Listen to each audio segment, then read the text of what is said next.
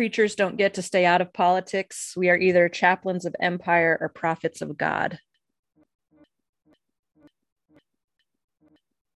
Hi, I'm Pastor Elise. And I'm Pastor Mary. Welcome to You're on Mute.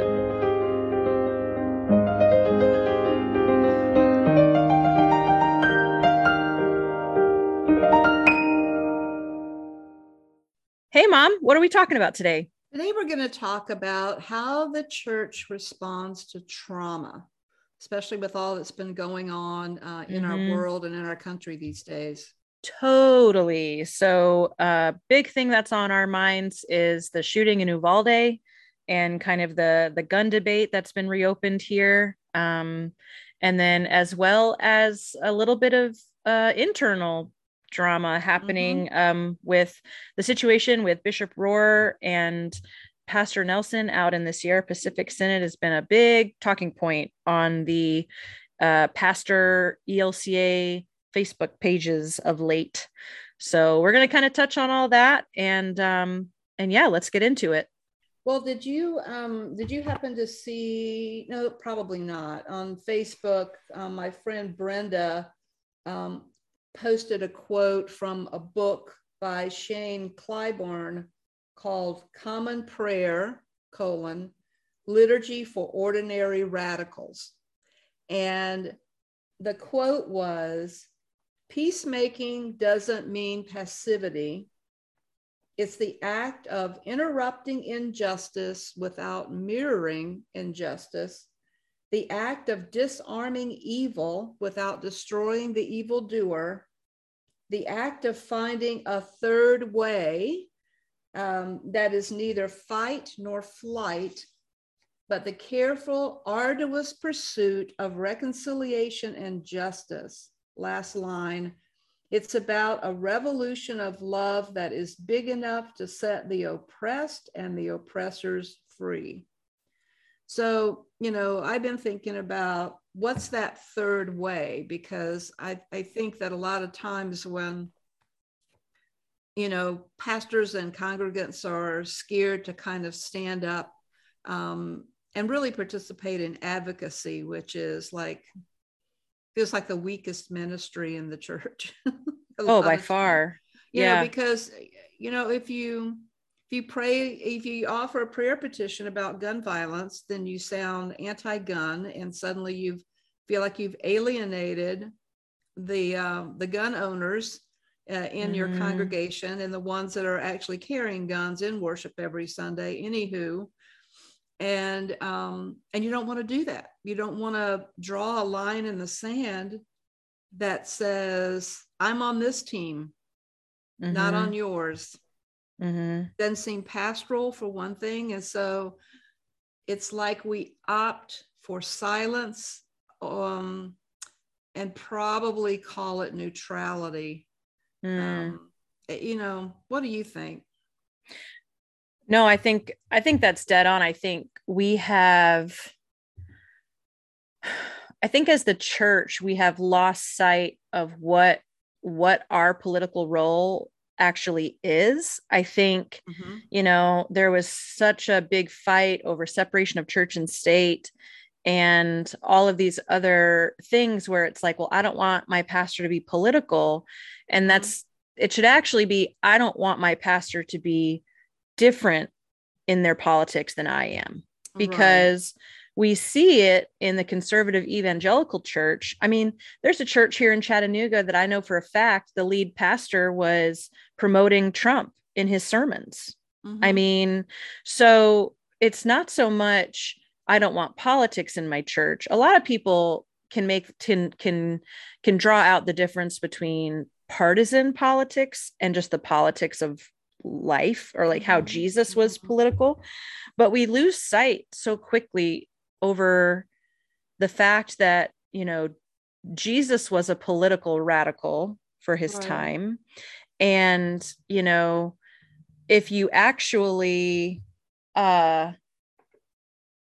if you actually think about what Jesus stood for, in a lot of ways, yes, it does line up with the more liberal political thinking in our country. But if we're honest, neither side is doing great.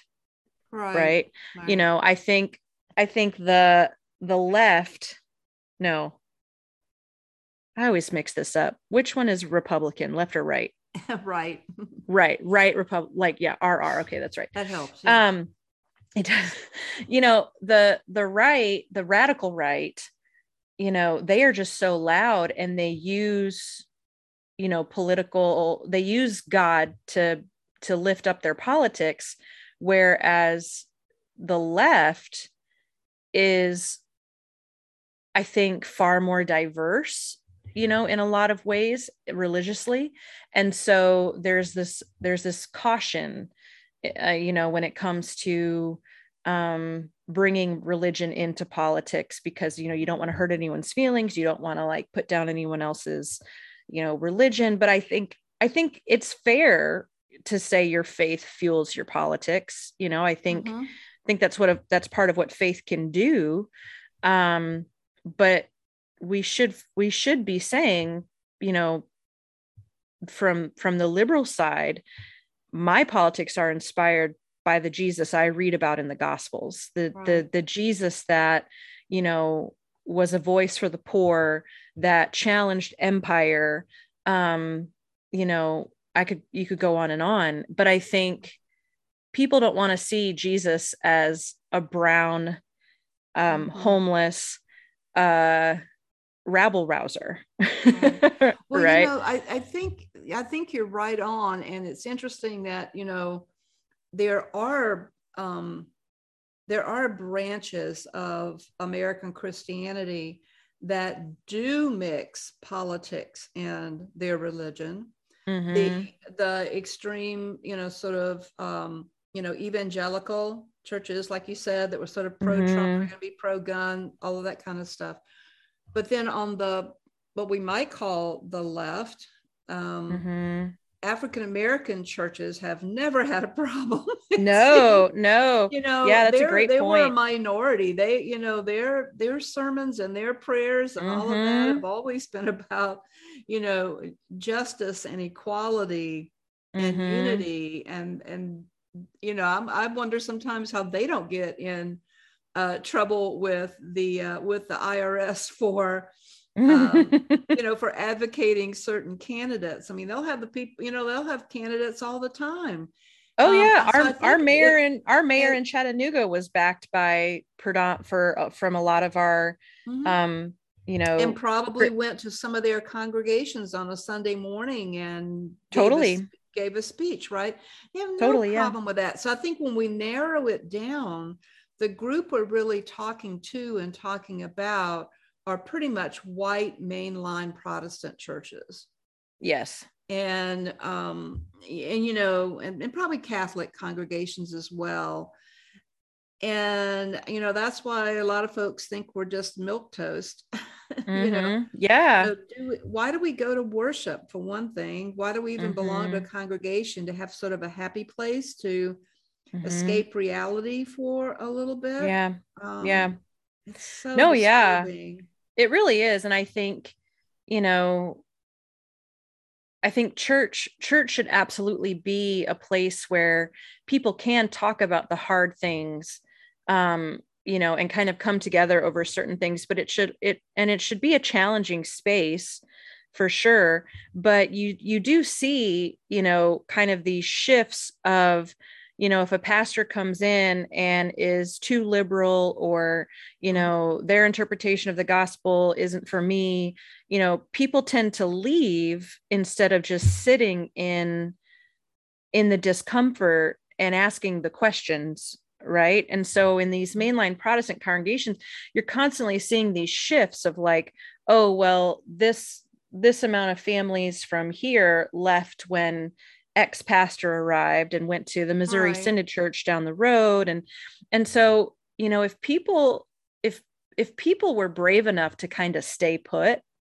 you know and I think we see that shift in pastors as well I mean it's it burns you out really fast when your entire ministry feels performative when mm-hmm. you're constantly having to reread your sermon to make sure you didn't say any buzzwords that would get you fired or you know yeah. it's it's exhausting and pastors leave those situations because mm-hmm. it is easier to minister to a group of people that agree with you and vice versa you know it's easier to follow a pastor that makes you comfortable right. um but you know well, i think that's that's the real is, challenge is that, yeah is that local pastors are not like you know reverend barber he is um you know employed his call he's a hundred percent prophet mm-hmm. as pastors you are not a hundred percent prophet mm-hmm. you are also um you're also priest and yeah. you're and you're caregiver and um you know barber can stand up in a congregation or in an auditorium and slam down you know people who mm-hmm. think a mm-hmm. certain way and then yeah. you can walk away we right. can't walk away and mm-hmm. we might mm-hmm. have to go visit them the next day because they had a heart attack right yeah and so it you know it i think that's what makes us feel so conflicted mm-hmm. is because we're you know we hear the voice of the prophets we hear the the voice of the protesters who say you know we've got to end gun violence now and and this is how and then you're mm-hmm. sitting there and you're like you know several kids in my congregation got guns for christmas you know mm-hmm. yeah and, and how do we how do we do all of that and so then i think that just makes us say best not to say anything, best mm-hmm. not to overturn this apple cart, uh, destroy the unity of the congregation, potentially get myself run out. But I do think that there are ways I've been trying to think about, you know, in that quote that I did, talking about there's a third way. Um, how can we, how can we like not personally, we are, we're on a side. Mm-hmm but we have to minister in some ways as if we don't have a side. Even, uh, you know, I don't care if folks in my congregation know that I'm pretty anti gun, but, you know, we could do some stuff like, um, you know have a forum where we where we talk about the issue and let everybody mm-hmm. let everybody speak we could because we know that our teenagers use guns for hunting, for target practice, mm-hmm. that it's mm-hmm. part of their family life. We might not like it, but can we help by, you know, having a youth program that talks about, you know, gun safety mm-hmm. and how, you know, I mean, you know, then that says, okay, you recognize that some of us, you know, have no problem mm-hmm. um, carrying guns around, and we have reasons for doing it. And so you don't say you shouldn't have that. So instead, we say, let's talk about how we can have that safely. Mm. Because I feel like kind of the, you know, what's in the middle is and what we can all agree on you know there's there can't be a person out there that thinks that what happened at, at ross elementary was okay yeah. i mean i know we disagree about um, you know, uh, where to point the finger. Is it mental illness? And we don't like, a lot of people don't like pointing to the guns as the issue, but we're all against that kind of violence. Mm-hmm. So if we can focus on that and then talk about how do we make that less so, and we'll come yeah. to different conclusions about it. Mm-hmm. But if we talk about, I think as a pastor, if you talk about how do we deal with the violence that's escalating mm-hmm. in our mm-hmm. country, none of us mm-hmm. like that. We don't want we don't want it for ourselves. We don't want to be the the next person that gets caught in a shopping mall, you know, um, mm-hmm. um, with somebody who's starting to shoot a gun, instead of focusing on the guns, which we know is a hot button issue, but mm-hmm. focus on the violence. and I'm also wondering, Elise, like, you know, do you see your generation of church leaders at all maybe taking a different take um, on on dealing with the church and trauma I I think we're far more willing and eager to face it and yeah. and and and be outspoken about it. I think, you know, now granted, I went to a, a very liberal seminary where I was actually one of the more hey guys yeah like you know i which is like i remember you calling me. me. and saying i've never felt so conservative in my life yeah exactly and and you know you know you you you touched on this and i think i've i've mentioned this story before but i i remember my first year my first semester really of seminary and all of my classmates were like going to these protests and collars and right. clerical collars and you know i would hear them say like i only bought i only wear this collar when i protest and you know w- we would be on the train heading downtown downtown chicago to to go join a march and and people are asking us, Are you guys pastors? And they were like, Yeah, we are. And it's like, mm. No, we're first semester seminarians. You know, it's like a dangerous, you know. So, and I remember feeling like, like, oh my God, like, is this, is this what's expected of us now? And, and, which, on, which, you know, on the one if hand is like going cool. to be 100% prophets yeah, right exactly and so i remember um Dr. Richard Perry, who was a professor and and I think he's retired now, but you know, he's mm-hmm. he he he was a real um you know, outspoken pastor in his time and a great professor and everybody mm-hmm. really respected him and I I remember it was one of the last classes of the semester and he kind of he kind of looked at all of us and he said one of your biggest challenges will be discerning when to be prophetic and when to be pastoral. And yeah. and I remember looking around the classroom like did y'all hear that like it's not full tilt all the time and right and i had a lot of conversations with people that that was like you know we're we should be more stone hammer than wrecking ball mm-hmm. um but my generation certainly has a lot of wrecking balls and mm.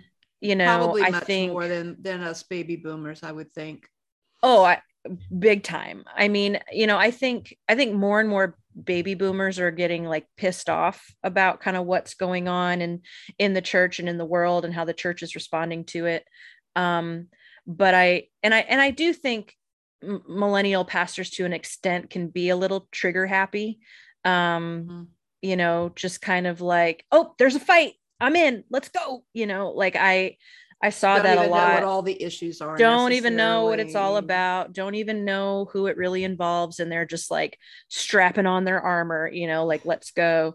Yeah. Um, but I do think my generation of pastor takes the advice of preach with the Bible in one hand and the newspaper in the other way more seriously um, and tries to live that out.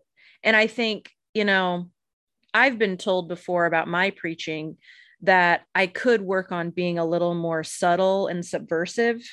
You know, mm-hmm. I think um less you know, wrecking ball.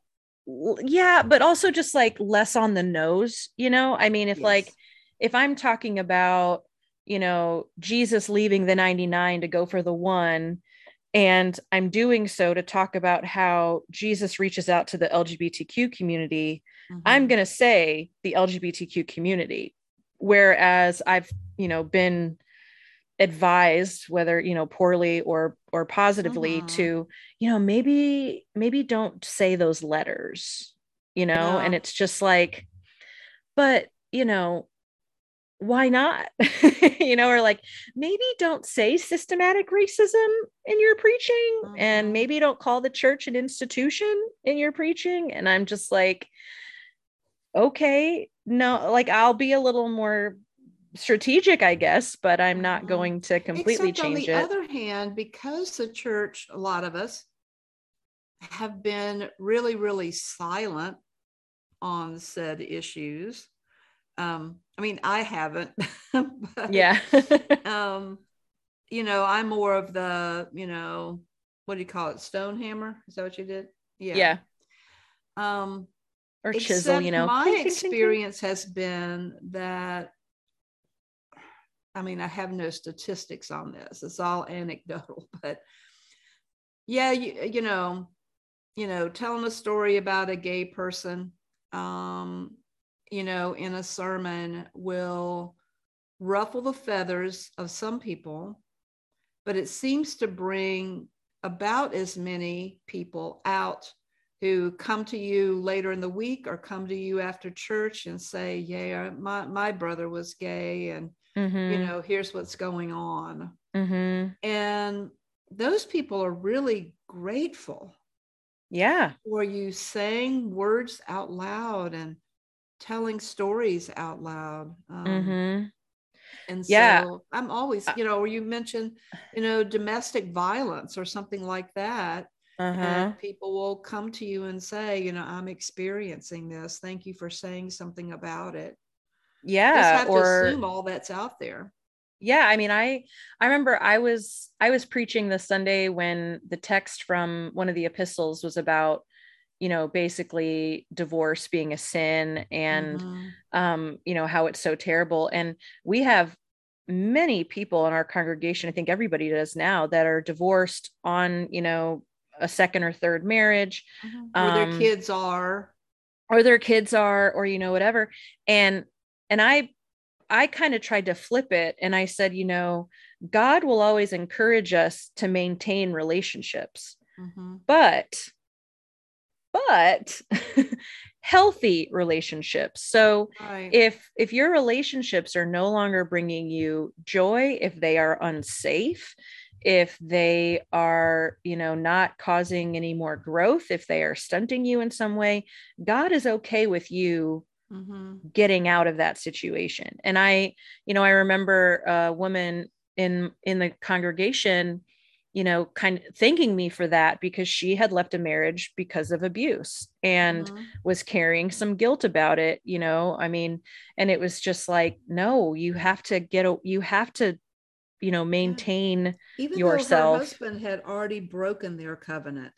Exactly, exactly. Because you know, of course it's, like, it's she didn't do it.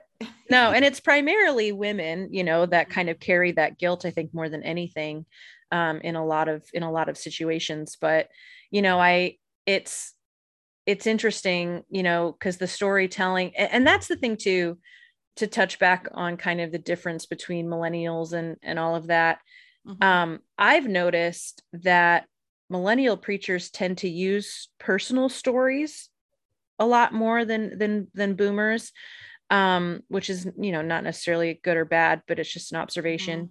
and also there's less um there's there's less fear around well what if people leave because of your preaching and while i want people to stick it out and i want to have these conversations and i want people to come into my office during the week and say you know pastor elise your sermon really challenged me or like i really it's not something i want to hear from the pulpit i mean mm-hmm. i shared a very personal story about uncle ty and his battle with hiv and how know. you know I've shared before that too, and yeah. That gets people rustled.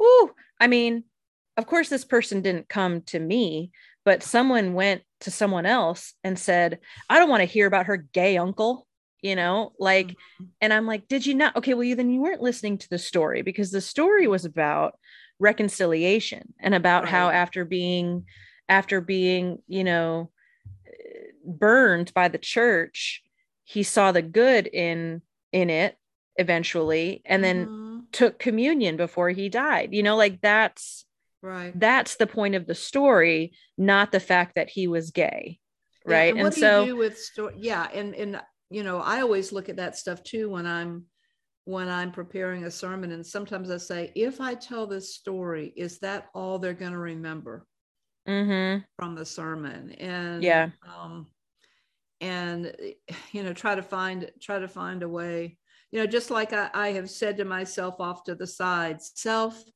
you can never uh, say anything in your sermon about how you're afraid of dogs because that is all They That's all they're going to remember. And everybody coming out of church is going to want me to go meet their dog because I will totally love their dog. Or they're going to say, they're going to say, like, oh my God, my pastor doesn't like dogs. I can't I know, go to a church where my pastor doesn't like dogs. I think less of you now. I mean, exactly. I don't have to worry about that, you know? No, I mean, it, it's so funny too. I remember when I was a continuing ed student, my second year of seminary, and I was preaching, I think it was Advent 1, which is kind of an apocalyptic, Jesus is coming oh, back, oh, yeah. like, you know, gird your loins um, kind of text.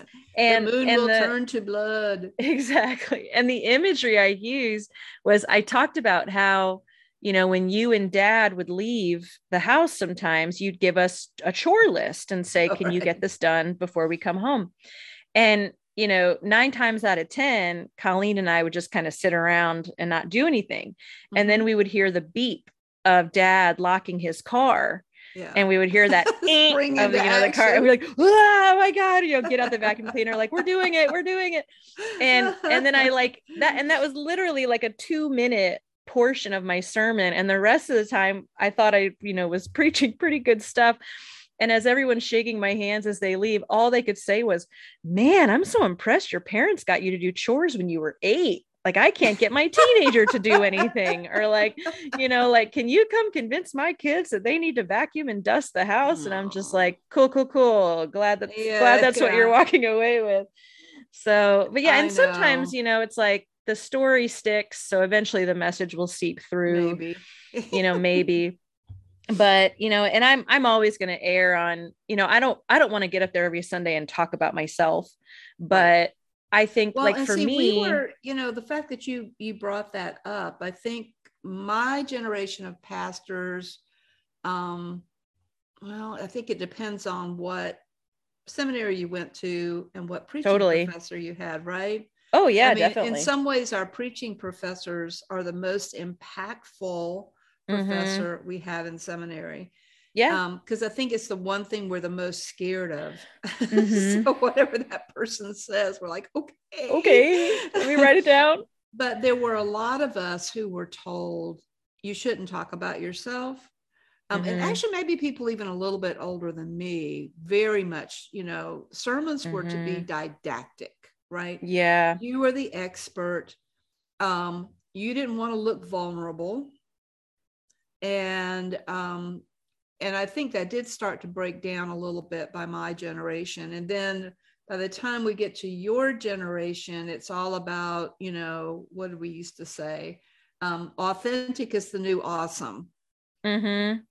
And so, um, you know, the sort of the World War II generation of pastors, it was, you know, make three points and have a poem at the end or something like that. right. And, and, so it was all about, you know, the teaching points, you know, in the gospel today or the teaching points in this. And um, it was almost more like an essay. Mm-hmm. Yeah. Um, the hamburger bun, the patty, your toppings, the next yes, hamburger bun. Yeah. Mm-hmm. Yeah.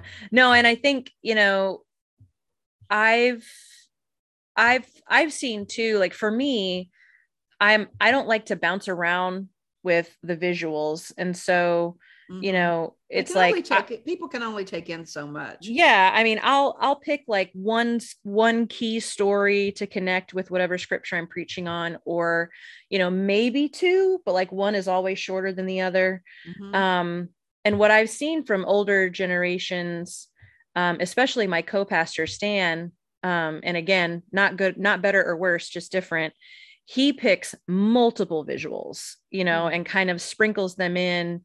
Um, I mean, there's times like, you know, he always has a slide, uh, picture slide for every visual. I mean, there's times when like you don't even you haven't even looked at the first slide before. He's like flipping to the next. He's like, and then there was this guy, and he's like, you know, he's going and and it always links back together um but sometimes i feel like we give the congregation whiplash when we when we yeah. actually alternate preaching because yeah. it's like he's like boom boom boom boom boom here's all these points and i'm like let me tell you a story yeah you don't want to exhaust you know? people right exactly well, I think so we, yeah we, we, started talking about preaching but mm-hmm. um you know another another thing that is before us these days is um you know we're the subject of what we're talking about today is how the church responds to trauma or doesn't mm-hmm. or know, doesn't yeah or doesn't um, silence is not golden okay when it comes to mm this kind of thing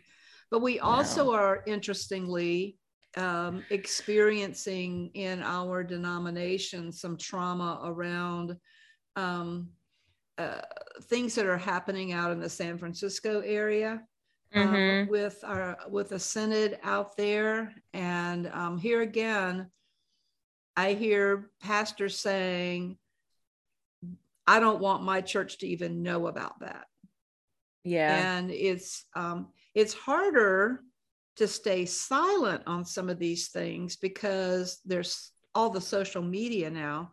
Like yeah. I was saying back in 1970, when the decision to ordain women came about, probably the only place that people might even have seen that would have been in their issue of the Lutheran magazine. Mm-hmm. And some people read it and some people don't, and some people get it and some people don't. And if you just didn't say anything, right, nobody would probably talk about it. Mm-hmm. And, you know, I mean, like I said, our synod from my research shows that we were virtually silent on that issue for a decade was like yeah we just hoping it wouldn't happen here mm-hmm. um, or hoping that people wouldn't get all upset about it um, it was sort of the yes and um, yes yes and yes i mean it's one of those things where as a as a human race we tend to not think about something that's hard unless it happens to us you know right. i mean people people could give two shits about the homeless until mm-hmm. they're facing it or a family member faces it or mm-hmm. people don't care about you know what they might call the gay issue until their kid comes out as gay or mm-hmm. nobody cares about gun violence until it's their kid that gets mm-hmm. shot up at school you know i think there's that's very there, selfish of us it is i mean there's a pandemic of apathy Mm-hmm. happening mm-hmm. and and a lot of it is because we are just so overwhelmed with information you know i mean when uvalde happened um, and i think you said ross elementary recently but i think it's robb elementary is it? in uvalde yeah um i just didn't want anybody jumping down you for that but you know Gosh. yeah um our dozen listeners uh sorry we got the elementary school wrong but um but no i mean when uvalde happened you know it's it it was like earth shattering in in so many ways mm-hmm. but it's like how many times has our earth been shattered by that kind of action. And you know it's one of those things that it's going to affect everyone somehow and it's going to ignite you know some folks somehow. But you know i mean i think you know with the 24 hour news cycle the way it is i want to be as informed as possible but there there were days where i just couldn't turn the news on i know i've I been watching a lot of gunsmoke reruns. Yeah like i just i couldn't i couldn't hear yeah i mean i couldn't hear about you know how the bullets of the ar-15 you know blew these mm. children's bodies apart. Like i, I you know it's like it just it it's one of those things where you you know you need to hear it mm-hmm. but it's really really hard and yeah but so like an instinct of self-preservation comes in where you just like mm-hmm. it's not good for me to keep listening to this it's not right yeah, but then there's also that guilt of like but i have the privilege to bury my head in the sand because i live across mm-hmm. the country from where that happened and no one in my life is getting buried this week you know and mm-hmm. so you know there there there i think the church should be a place to find that balance of recognition mm-hmm. self-preservation but then also inspiring action uh, right. of some kind you know i think yeah, it is I not healthy that's, a, that's the challenge right is um, mm-hmm. um, like i said i think that's why being a pastoral leader um, feels so huge because on the mm-hmm. one hand you've got this prophetic witness like i said and then right after that you've got pastoral care to do Um, but you know, one of the one of the definitions of the Old Testament prophets, or maybe prophets in general, is that they afflict the comfortable and comfort the afflicted. Mm-hmm. And so you're constantly going um, going between things of being, you know, um, marching for justice and then, um, you know, comforting those who are mourning. Um, mm-hmm. no matter what their political persuasion is, and no matter whether you agree with it or not, Mm-hmm. And um, that does, you're right, that does give you kind of that whiplash. And and also, um, how do you keep how do you keep working on these issues when these crises come up and we're all traumatized by them? But there's such a narrow window um, between outrage and apathy. Mm-hmm. I mean, mm-hmm. it won't be long before we're not talking about Uvalde anymore. Yeah. I mean, it'll come up when the next school shooting happens. Mm-hmm. And we'll say, just like blah, blah, blah, just like this one, and just like this one. Mm-hmm. But, you know, human beings can't take it for that long. You know, you can't always be in mourning.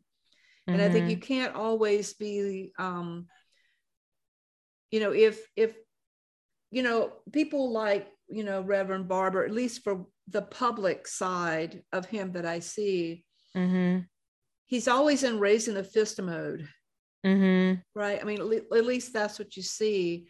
Mm-hmm. And our tolerance for that is um, not long lasting. We can't take that. You know, if every Sunday sermon or every adult forum is um, is on gun violence or um, sexual orientation or you know just all of these really huge issues. So we have to find mm-hmm. all kind of different ways mm-hmm. of doing it in our communities. Yeah. And I think, but I think the key is you have to recognize it in some way. Trauma yes. will stay trauma if it stays in the dark. Correct. And it will just get worse. Like, I mean, I see, you know, at Trinity, when the 2009 decision by the ELCA on, on human sexuality came out, mm-hmm. Trinity lost like 25% of its members. People, yeah. people, you know, and that happened all over the place. You know, people didn't want to be a part of a church that allowed, you know, LGBTQ mm-hmm. folks to lead and get married in their spaces. And so, you know, some people because of that left. And then other people who still did not agree with it did stay. Um, and will stay until the church until their church calls an lgbtq pastor but what you know and and for a lot of those folks their opinion might not ever change but what i've seen at trinity is that trauma of those couple years where their you know world got rocked and people left and they were no longer this massive lutheran church in the area and they weren't landing by tens of thousands of dollars in the black every year anymore. That traumatized them mm-hmm. because That's they're in-house trauma. It is an in-house trauma. And from what i can tell no pastor now granted i don't i wasn't there but just from what i've what i've seen and and i'm sure a lot of pastoral care went into dealing with this issue but in terms of unpacking the trauma mm-hmm. a couple years later like okay the wound is not as fresh let's revisit it no revisiting has happened mm-hmm. so the animosity towards the elca is still there and it leaks into other things sure you know does. like all the way down to well the elca endowment fund is just crap so we're going to switch over and put our endowment money into this local person because we mm-hmm. trust them more yeah. now is that really about how the elca endowment fund handles accounts or is that because you're just still holding a grudge against ELCA because you know yeah. because of the 2009 decision and so we don't see that kind of process necessarily anymore and i think that is a gift that millennial pastors can bring because we have been brought up in a more i mean i always joke that like i survived the heyday of bullying i think the late 80s and early 90s were like bully central. I mean, it was pretty mm-hmm. rough. I mean, the 80s were rough, but like, you know, I think the 90s were kind of the high point for for school bullies. But um, you know, at least in my young adulthood to now to my still semi young adulthood, mm-hmm. um, I just try to keep telling myself that. Oh, uh, yeah. But we have seen a shift in society of it's okay to talk about your feelings. It's okay mm-hmm. to admit that you go to therapy. It's great right. to even go to therapy. That you're it's on antidepressants. that you're all, on antidepressants. Yeah. I mean, I at 18 years old, when I first officially heard from like a medical professional, you suffer from depression you should probably go on some medication. I lost my shit. I was like, no, medication's for the weak. Like, I can do this by mm-hmm. myself. You know, it's fine.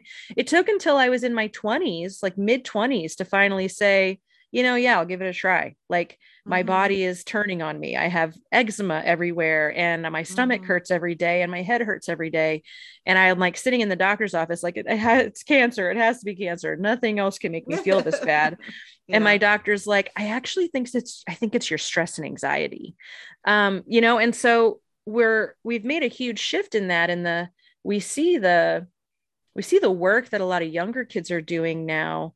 Mm-hmm. Um, you know against bullying against you know a lot of these things so many kids are, are more involved in the big picture stuff now. And i think they really are. I think my generation of pastors willingness to dive into the trauma and and and have maybe some uncomfortable conversations that might bring up some conflict will be a gift to the mm-hmm. church. I think it'll look more damaging than restorative at first but these are conversations that have to be had if we're going to lead to healthy growth. Mm-hmm. um you gotta think you know, long term. Exactly. And like i was so i was at our southeastern synod assembly um this past weekend. Was it just this past weekend? Yeah. Yes. um feels like a year ago. Mm-hmm. but one of the breakout sessions was about um leading your congregation through change and I oh, was like, cool. yes, I'm coming. This is awesome. And I'm sitting there and I just was like, you know, I could slowly feel the air coming out of my balloon because the whole the presenter who's brilliant and I, I admire her very much and she wasn't saying anything wrong but she just kept saying you know when you t- when you want to when you're bringing together these task force and you're bringing together these people to talk about what's going on in your congregation and to talk about change you know have them focus on what works. Just have them focus on the positive the positive, mm-hmm. the positive the positive.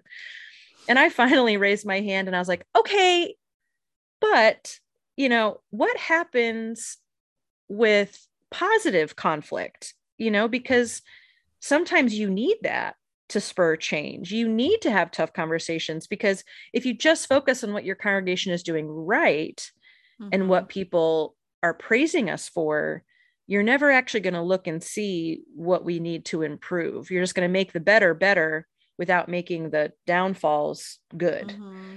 And yeah. and she did kind of say she's like no, it's a great point. Like you should absolutely, you know, take on conflict, but you know, she's of your generation and i could tell mm. she was kind of like oh i don't i don't really love this question. You know? And i'm sitting here like how do we yeah, piss people off and then deal with, with my it? paradigm. Yeah exactly. So and you know and i work with you know stan admitted like admittedly so he said it in a sermon recently. He does not like conflict. He avoids it.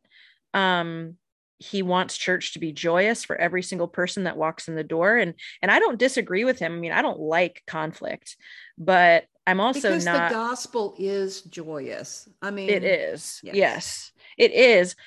And it but it also it also should make you think. Like i think there's a big difference between challenge and conflict. Yeah. Um and you know i think i'm a little more willing to ruffle feathers. But then I also see Stan's perspective of when I ruffle feathers, the flared up roosters go into his office, not mine. Right. You know, and that's a big like, like we could get really deep into the sexism of that. We could get deep into the ageism of that. We could get mm-hmm. deep into the hierarchy of that. But, you know, when I preach a challenging sermon, the folks that didn't like it go to Stan to talk about it, not me and then yeah. it's stan's responsibility to be like hey, um, so calm things down. Got some feedback on your message last week. Uh, and you know, and there are folks that come to me about Stan and and you know, will say kind of, I wish he did this or I wish he did that. And, you know, we're pretty good at informing each other of mm-hmm, of those good. messages. But, you know, it is it is a tough thing when one pastor is like, let's talk about it let's talk about why you're crying. And the other pastor is like, I'm just going to dry your tears and I'm going to give you some ice cream and we're not going to talk better. about it again. well, let me tell you what, let me tell you and our listeners about, um, I don't know if the resolution that I wrote for our South Carolina Synod Assembly will be approved to go forward or not. So I, mm. I, I mean, mm. because the, the, our committee on reference and counsel always has to, approve resolutions to go to the floor. So I, I yeah. don't want to presume um, that it will happen. But I wrote um, I wrote a resolution trying to think about what would help. Um, and I, you know, called it something like a, a, resolution on faith formation, advocacy, and trauma um, mm-hmm. in the church. And, and basically, what I'm calling for, you know, the therefore be it resolved, right is that we set up in our synod a team of, of professionals mm-hmm. and by that i mean you know somebody who is um, assistant principal in a middle mm-hmm. school uh, mm-hmm. Uh, somebody who's a physician somebody who knows a lot about um, uh, christian education curriculum whatever um, yeah. and that that team will sort of do two things because I think the whole role of advocacy, which we've been talking about, is so weak, as I stated earlier, just weak, mm-hmm. weak, weak. And we're not trained it. It's like a muscle that we haven't exercised enough to know. Yeah. You know? Yeah. And so it gets really sore if we use it. Mm-hmm. and yeah. We to, and we have to ice it. yeah. ice it and stretch it and yeah, all that good stuff. yeah, athletic training imagery. That's right. I love it. So the, what I'm calling for is for this team to do two parts. One mm-hmm. is to provide res- either you know curate or create mm-hmm. resources along the way, not just when mm-hmm. a crisis happens, but along the way around mm-hmm. advocacy and faith formation and things like that. Mm-hmm. Um, because dang it, I've looked at our denominational um, website and it is so chock full of all kind of resources that are just sitting there. Yeah. We have a denominational office in Washington, D.C. that's all about advocacy that's mm-hmm. what they do. I mean, they've even yeah. got they've even got a document that's called a little workshop thing that's called Advocacy 101. you know, I mean, that could be a really cool workshop to do, you know, or Sunday yeah. school lesson or something. So there's, you know, but I think a lot of people don't go and look at that kind of stuff. So this team could do that and just just be putting it out there in in different yeah. ways that might work mm-hmm. but then when a crisis does happen like we've been experiencing lately this would also be a team that would spring into action and do some things like you know really help congregations like something really awful happened on tuesday sunday's mm-hmm. coming and um, our, our people are going to gather in the greatest numbers that they ever gather during the week. Yeah. Yeah. And that we provide even just a few, like here's a prayer petition that you could that you could insert yeah um, in the prayers that you're going to do or here is um here's two paragraphs that you could send out on social media uh, that talk to parents about how to talk to their little kids about what happened. Yeah. Stuff like that, you know? Mm-hmm. And um, and so with those two parts, kind of ongoing communication. And here again, we don't have to create a lot of stuff because a lot of stuff's out there. Yeah. I think that's don't... the fear a lot of times is people are like, you know, for one thing, you know, if if if we face this here, you know, then I have to be the expert or I have to come up yes. with this curriculum or I have to come exactly. up with whatever. But a lot of it is already there. And a lot of folks are, you know, synod staff are willing to come in and mm-hmm. and chat with like I think that's a big fear too is it's like by as pastors you know if if I talk about this now and I open up this can of worms I'm stuck with it whereas it's like mm-hmm. yeah or you could hire someone else to come in and open those worms and then right. you just kind of you mm-hmm. know clean clean up the other bits and pieces or whatever but but yeah, yeah, sorry i didn't mean to interrupt. Yeah yeah so anyway that's that's what i put out there and we'll we'll see where it goes. I love it i hope it passes i think I that's a great idea. too and i probably would end up being chair of the team you know?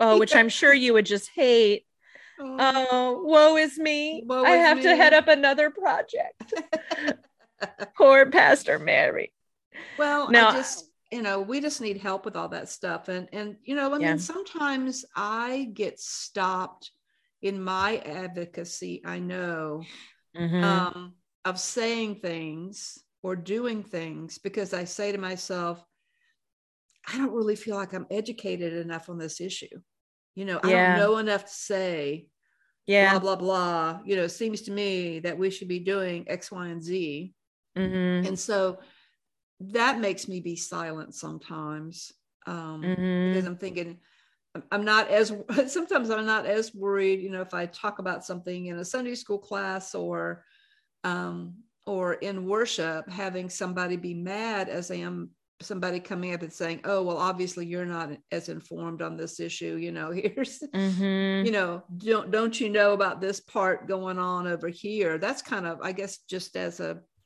intellectual type. Um, that's yeah. always kind of my fear. Um, just no, like I get that. I never gets the person who never gets their PhD dissertation done because the fear of how do I know that I've researched this enough, and then I'm going to get right. criticized for not.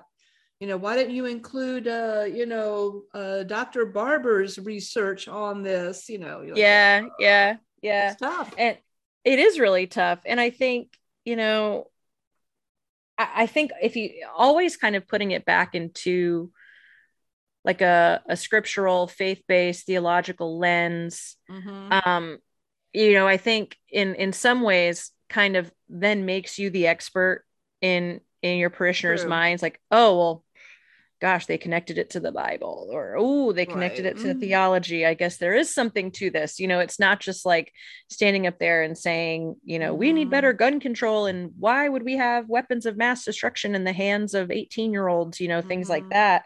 Whereas when you talk about the scripture of, and they turn their spears into plowshares, mm-hmm. you know, because everybody likes to cherry pick the Bible right. and and find what works for them and so people who are you know very very pro gun or pro second amendment will find somewhere in the bible where it says take up your arms mm-hmm. you know mm-hmm. but i think i think the the biggest thing because i've had that that biblical verse running through my head of you know they turn their spears into plowshares a lot mm-hmm. lately and actually shane claiborne who you quoted at the top yeah. of the episode he has a program where they go around and they turn guns into gardening tools.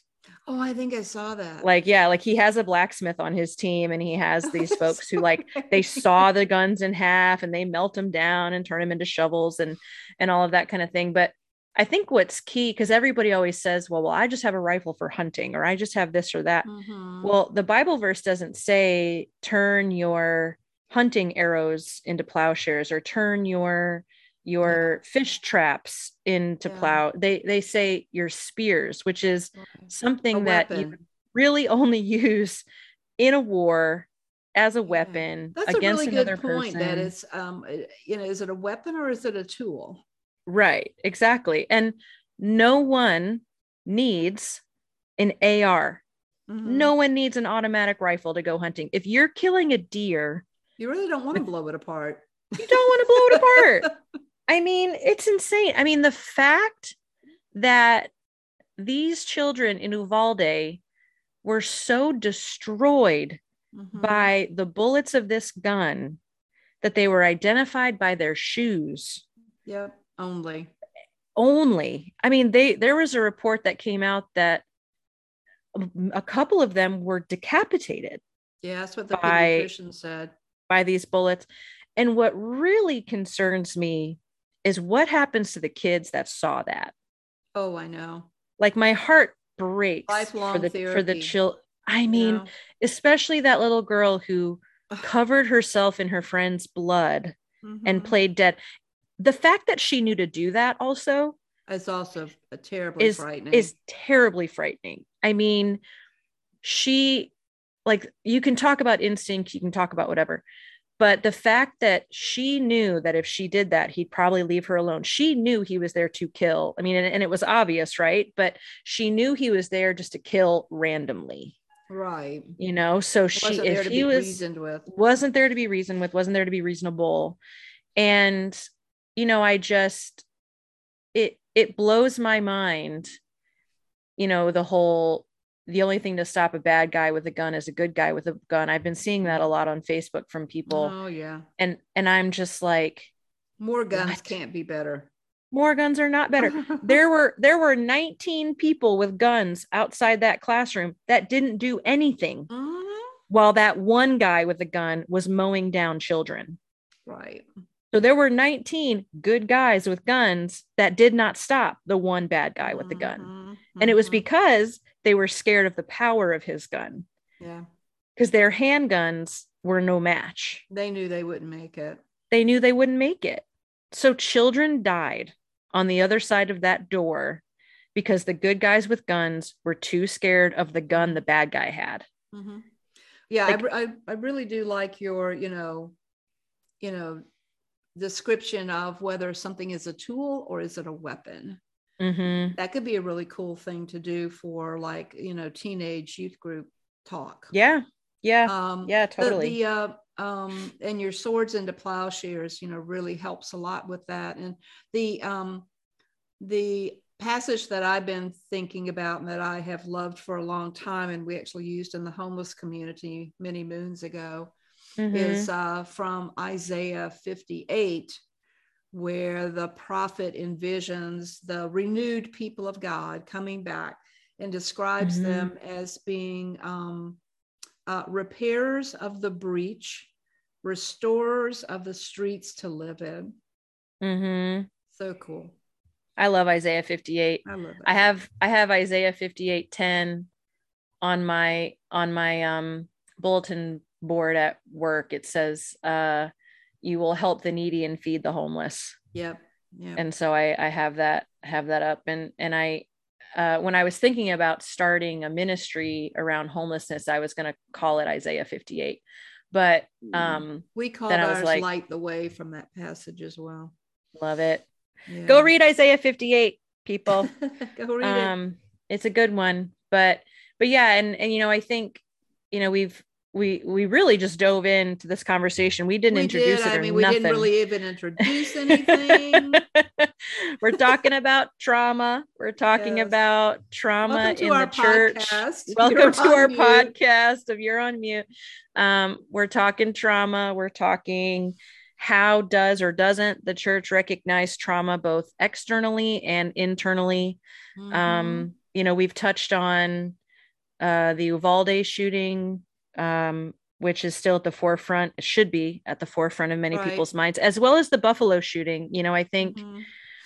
you know, that got covered up pretty quickly because Uvalde happened just about a week later. But well, I and mean, what just happened last night is mm-hmm. the um the uh, testimony stuff at for January 6th hearings. Right. I mean, and so that, many things. All they're playing today mm-hmm. um, last yep. night and today on the 24 hour news cycle.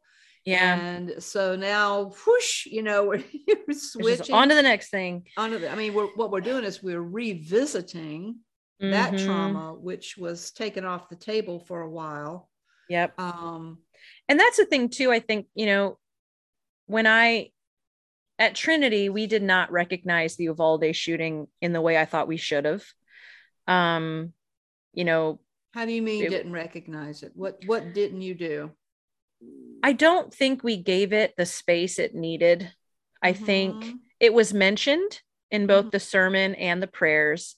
Okay. But it was such a earth shattering and I've said that a couple times, but it was such a big thing. It was such a deep wound as they all should be, right? But right. I think I think the more traumatic, the more people it can sometimes affect and then therefore you kind of have this opening to to really bring people's attention to it and I think we had this opening of you know, I wanted to put this liturgy I found on lamenting gun violence in place of our confession and forgiveness, right? Um, which we didn't do. Uh, and then also is our it was Mem- Memorial Day weekend, and so a lot of our service Trinity loves a theme, um, mm-hmm. and and a lot of focus goes into secular uh, holidays sometimes, but yeah. we only focused on in a lot of ways Memorial Day, mm-hmm. military death, um, service, you know, America the Beautiful, all these things. And I mean, I was white knuckling it through the whole service because I could not bring myself to say America the Beautiful, knowing that this is a country that is allowing children yeah. to be blown apart at school. like America you know? the Bloody. Mm-hmm. America the Bloody, exactly. And so it was tough for me. And and I did have some folks come up to me and say, I really wish we would have done yeah. something for this, you know.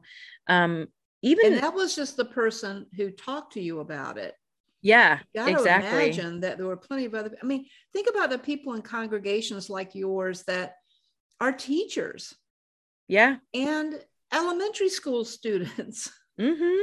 you know i mean when do we say to them you know let you know do you want to talk about let's talk about this how are you yeah. guys doing it must be really hard mm-hmm. um, you know, to go into your schools and, and to also see all of this and, and, you know, be thinking to yourself, what would I do? How would I handle it? Mm-hmm. How are mm-hmm. your schools doing with doing some training? Yeah. You know, that's one of the things that we've noticed too is that all these schools that we thought were helping to train teachers um, not to have guns, but you know what to yeah. do in this type of violence. I mean, a lot of kids do practice after uh, active shooter drills, unfortunately. Yeah. When I taught high school, we we did them more than we did fire drills. Right. We they called them intruder drills. They didn't want to like intruder. say active shooter. Mm-hmm. But even bad guy just, drills. Brad bad guy drills. Even even just practicing them felt traumatic I mean, and I taught I taught high school kids, and so they could kind of wrap their mind around it, but they could also wrap their mind around how real it was. And so, you know, literally, I had to keep. We were we were because we had the very typical, you know, classroom doors that have like the rectangle window with the right, wire right. mesh, mm-hmm. and um, we were instructed to always have basically Manila folders that were the length of the window mm-hmm. like hanging next to the window hmm. so that at any moment we could put the folder over the window so that somebody couldn't see into the classroom. So that was just like part of our classroom setting mm-hmm. was the the ability to cover that window quickly. And then in the active shooter drills because my classroom had windows, my kids had to go to like the very back corner so even in this active shooter drills, having 30 something high schoolers pile on top of each other in a corner. We had to teach them how to move the desks so that they were barricaded. I had to assign one of them to close the blinds of the window so that if there was a shooter outside, they couldn't see inside.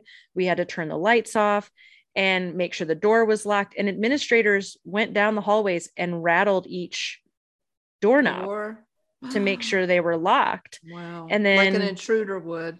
Like an intruder would. And then we also had a, a green piece of paper and a red piece of paper that we would slide under the door into the hallway. If it was green, it meant all of our kids were in the room.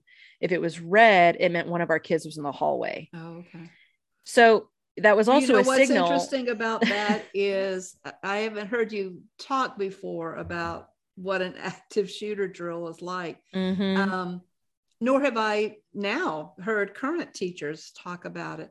In my mm-hmm. day, when I was a kid, we had two kind of basically we had the fire drill, and that was about going outside the building. So we mm-hmm. all practice going outside the building. I'm thinking about where the safe spaces are. Yeah. All of our drills, so fire drill, tornado drill, we all went into the hallways to get away Covered from your the head. windows, to get away Yeah. from the windows. Right And then sort of the um, you know, if Russia if Russia shoots a nuclear um, bomb at us, so we Get under your bomb- desk. We had the bomb drill. yeah I think we also went into the halls for that too, which was silly Yeah. because like that's not going to protect us from radiation. no no no neither is your neither is the little collapsing our building. So yeah, neither neither is the little particle board desk I know. cover But- your head little jimmy get I under the desk But it's kind of interesting that the classroom was the unsafe space for us, hmm and going outside was to say, And and now it's Yeah. like the reverse. yeah barricade yourself in Barricade yourself in your classroom. Yeah. The hallways are dangerous. Outside Yeah. is dangerous. but like you know what can get through a locked door is an ar-15 I know exactly. It doesn't make any So you're- difference. You're basically just trapping yourself and your kids and they Mhm. even talked about that in uvalde the teacher the classroom he primarily you know Mhm. you know shot into the teacher didn't get to the door fast enough like she was closing the door as he pushed his way in Mm. like all the kids that they're interviewing are like our teacher told us to get down and hide and she went to close the door but he pushed his way in yeah. and and shot her point blank in front of all the kids you know so, so, real, so really even the stuff that we're trying to do for these active shooter drills is almost as silly as us hiding in the hallways like that's going to protect us from an atomic From a nuclear bomb. yeah yeah yeah and i mean you know and it's one of those things where like even just a really thoughtful prayer specifically Mhm. about that just to voice that your church cares about what you're hearing yes you know on the news i mean cares about you as a teacher cares And about cares you as a about you. student.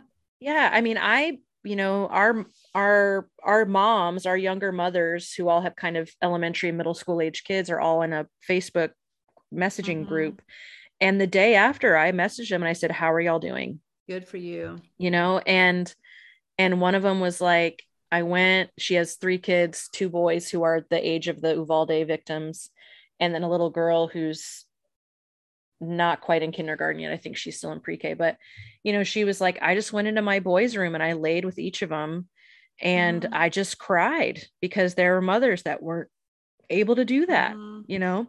Mhm. and a lot of a couple of my moms are teachers or work in schools or right. you know they're you know this and that. And i mean it's just it's for for for a church to make the decision not to recognize something that big you have to is- you really need to think about what you're doing folks or not doing. right exactly yeah there's, i mean there's no good reason for not not mentioning a terrible tragedy or terrible Exactly. war like in in Ukraine. Um, yeah i mean and there were people political.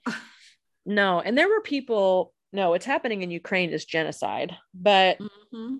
you know what a lot of people said after buffalo which again blip on the screen like we're not even talking about the nine people killed because they were black Mhm. right Yeah, yeah. um you know but uh after buffalo there were a lot of people in ministry posting if your church prayed prays for ukraine they better be praying for buffalo too yeah. you know and the fact that there was fear in the elca that buffalo wouldn't be recognized because it was a racially motivated shooting just shows how broken Yeah. It is right i mean the fact that That's people right. were worried about that is just is just I think we're, we're called to be repairers of the breach, you know, restorers of the streets to Mhm. live in, you know. We, got, we gotta have the backbone. We gotta we've got to have each other's back, you know. Um, Yeah. And I think a lot of times we go silent and get fearful, especially when we feel kind of like we're standing alone. yeah um, which is which is why I think church leaders need to kind of get together a little bit more, even if it's on Mhm. Facebook, whatever. And Oh, of yeah. feel like okay, um, yeah, that's a cool prayer that you did. I'm going to do that too, or right or just ask for the resources because you know resources. They are so not only there. not only are they out there but there's some really creative people Mhm. working in ministry you know not just in the elca but across Yeah. the board and you know we don't all have to recreate the wheel like right. there are plenty of wheels out there and plenty of people who yeah. you know or even even some of the statements about you know what's been going on in the Sierra Pacific Synod. You know, I have a I have a colleague who was I was in seminary with. Um, he works at Churchwide, so he's been part time, but is also a pastor um, outside Chicago. But he wrote like a pastoral letter about what is going on in the Sierra Pacific Synod. It was you could tell, you know, he was leaning towards a certain side but it was very pastoral. It was very, this is what our church as a whole is looking at right now. Mm-hmm. Um, this is where we're seeing how we need to do better. This is where we're seeing, you know, our successes. And this is kind of where people are hurting at the moment. And, you know, stuff like that you can you can borrow you know always ask the person's permission but it's like hey that was really well mm-hmm. written mm-hmm. do you mind if i use portions of it for well, my newsletter. Is, unless you're, you know, if you put something, I'm assuming you put something on social media, you're expecting people to use it. You can yeah. certainly reference them and you don't want to, you know, publish it and make money off of it or you know right whatever, you don't want to take credit for it necessarily yeah yeah i'm you know if people use my stuff i'm flattered by that I'm yeah like, yeah you yeah. know i'm putting it out there for because I use other people's resources. I get inspired. Mm-hmm. Maybe I mm-hmm. don't quote it at all, but I get inspired by what they say, and it leads me to think about something else that's useful. Totally. In my context. And I know it's, yeah. it all feels very tiring sometimes, like, oh, you know, but sometimes, mm-hmm. yeah, you have, you might have to change your sermon at 1130 on a Saturday night because of something that happened. Exactly. Or, or switch something up. Well, boo hoo, you know, I mean, yeah you know, or or totally re- bulletin logistics should not keep you from the gospel. No, which you know, frankly, is why I never publish the prayers of the people in the bulletin because yeah. I edit those suckers all the way until just about time in the worship. Could people tell you coming oh, yeah. in, you know, would you add so and so to the prayer list, or this has happened, mm-hmm. or something happened Sunday morning? Oh yeah. You know, shooting yeah. Sunday morning. I mean, you've got to be able to do that. Mm-hmm. Um, I was uh when I was on internship, the um, synagogue in Pitts, the P- synagogue Pittsburgh, shooting in yeah. Pittsburgh happened, and that was like on a Saturday afternoon, mm-hmm. and I didn't really hear about it till that Sunday morning. I I rewrote my sermon at mm-hmm. six a.m. to yeah. to to echo it, and and I I mean I like wept from the pulpit. I was just yeah. like, you guys. I mean, sometimes actually showing that human emotion, you know, showing that it's affecting you, showing that it's rattling you, yeah, can can can be a really powerful thing. I mean, so we again at Synod Assembly, um, it was Sunday morning, we had worshiped already. And those of us who are Chattanooga locals, it was in Chattanooga. Mm-hmm but a pretty large shooting happened the Saturday night. I know in your you town. know of uh, in in Chattanooga, blocks from where Synod Assembly was happening. Wow. Um, and so one of the local pastors let Bishop Kevin know, um, "Hey, we had a shooting here last night," and Kevin was leading the last plenary and he just he kind of stood there and he was really quiet for a while and everyone was kind of like kind of giggling because it was like, did he forget what he was supposed to say again? Did he forget who was the next speaker? You know, kind of thing. Mm-hmm. Like, oh, Kevin, you know, what, what are you doing? And um, he just kind of stood up there and he shook his head and he just went, damn. Mm-hmm. And, you know, he was like, there was a shooting here last night. Mm-hmm. You know, he was just like, I was just informed that last night three people were killed blocks from here due to gun violence. And you could tell he was like trying to put something in his head together, but he eventually just kind of said, "We're just gonna we're just gonna sit in silence for a minute," mm-hmm. and you know, and then he finally he did say, and I thought this was pretty bold and impressive of him. He says, "I want you to all notice that I did not pray, and I did not offer any thoughts on this." He said, "This this calls for action now." Okay. You know, and then he just like moved on but he mm-hmm. he was rattled and you could see it and mm-hmm. you know mm-hmm. sometimes sometimes showing how human you are is actually a really right. a really powerful thing it's like i always think about how the resurrected jesus asked for some fish for breakfast while all these disciples are sitting around him like wide-eyed with their mouths hanging open like how are you here and he's like hey you got any fish i'm kind of hungry. hungry and it's like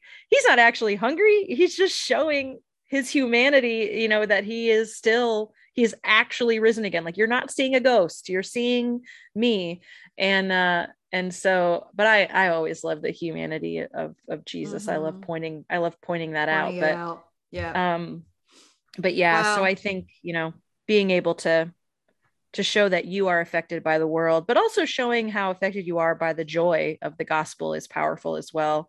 Yes. the moment the moment you feel like a robot is the moment you should probably reconsider okay. just your call. Yeah. Do something else. Just retire you know?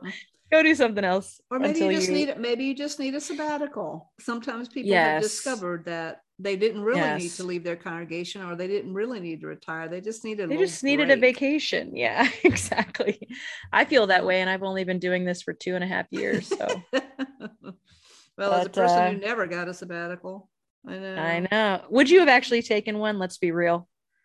Mm, yeah i think i would have. Nah, Lies. not. No you wouldn't have. Lies Liar. Oh my gosh. well, well, I mean, it's good talking to yeah. you about a tough subject. I know. You too, really, mom. It's really ongoing. And um it sure I'll is. You know, let you know how how my resolution. Well, you'll be there. Um, I will be there. Yeah, yeah. So we should, yeah. We should. So yeah. uh, Elise and I are gonna have a display table at the South Carolina uh, Synod Assembly in Charleston uh, mm-hmm. uh, this coming, uh, well, what is it, June 12th through 14th? Yeah, so and, we're we're um, recording here on a Friday, right? And we will be we will be at Synod Assembly Sunday afternoon to Tuesday. Mm-hmm. So we're yeah. you know partly um, you know just letting people know about the podcast mm-hmm. and then also we're going to interview folks briefly who'd like to mm-hmm. be part of our next podcast and we'll sort of edit all that together. And we have a couple of questions that we're going to ask each of them. Can i say mm-hmm. what the mm-hmm. questions are? Yeah of course. Not like a big surprise or anything. No. So um, we're going to ask everybody who wants to to be able to speak in the podcast um, number one what do you wish the church would stop doing? Okay. Mm-hmm. second question is what do you wish the church would start doing and so mm-hmm. it'll be interesting to see. Yes, um, it will. What, what, responses we get. So agreed. Yeah. So I'm looking. Yeah, I'm excited. Yep. Me too. So I look forward. And I'm looking you. forward to being with you, Mom. I know it's gonna be fun. Yeah, I was telling Adam, um, my husband. Yes. Um, I've gotten married since the last time we recorded. That's right. It was um, so fun but I was telling Adam, I was like, God, the older I get, the more obsessed I am with my parents. I, think like, you're probably a bit unusual in that way. I know. Like when you guys came for our Chattanooga reception, I was just so excited to have y'all hang to hang out and, and spend time with. And I was just like, is this normal? Like I'm I I was like, I'm truly obsessed with my parents. well, hey, we think it's cool I know, right? I mean, y'all yeah. are fun people. Like, why not? So, but uh, but yeah, he was just kind of like, seems cool to me. I was then. like, well, as long as you keep thinking that. That's right. That's we're right. gonna yeah. be a okay. Yeah, but so that'll uh, be good. So yeah. we look forward to that. That'll be our next podcast. We'll be kind of editing together. Um, mm-hmm. You know, maybe we should call the uh, title that podcast "Starting and Stopping." Um, yeah, that's a good one. We'll write that down yeah, write that down. All oh, right. Well, I will goodness. see you. Uh, I'll see you in Charleston. See you in Charleston, Mom, and uh, take care, everybody. And uh, we hope that our nice little conversation here was helpful for you. Yeah, I hope so. All right. Bye. Bye bye.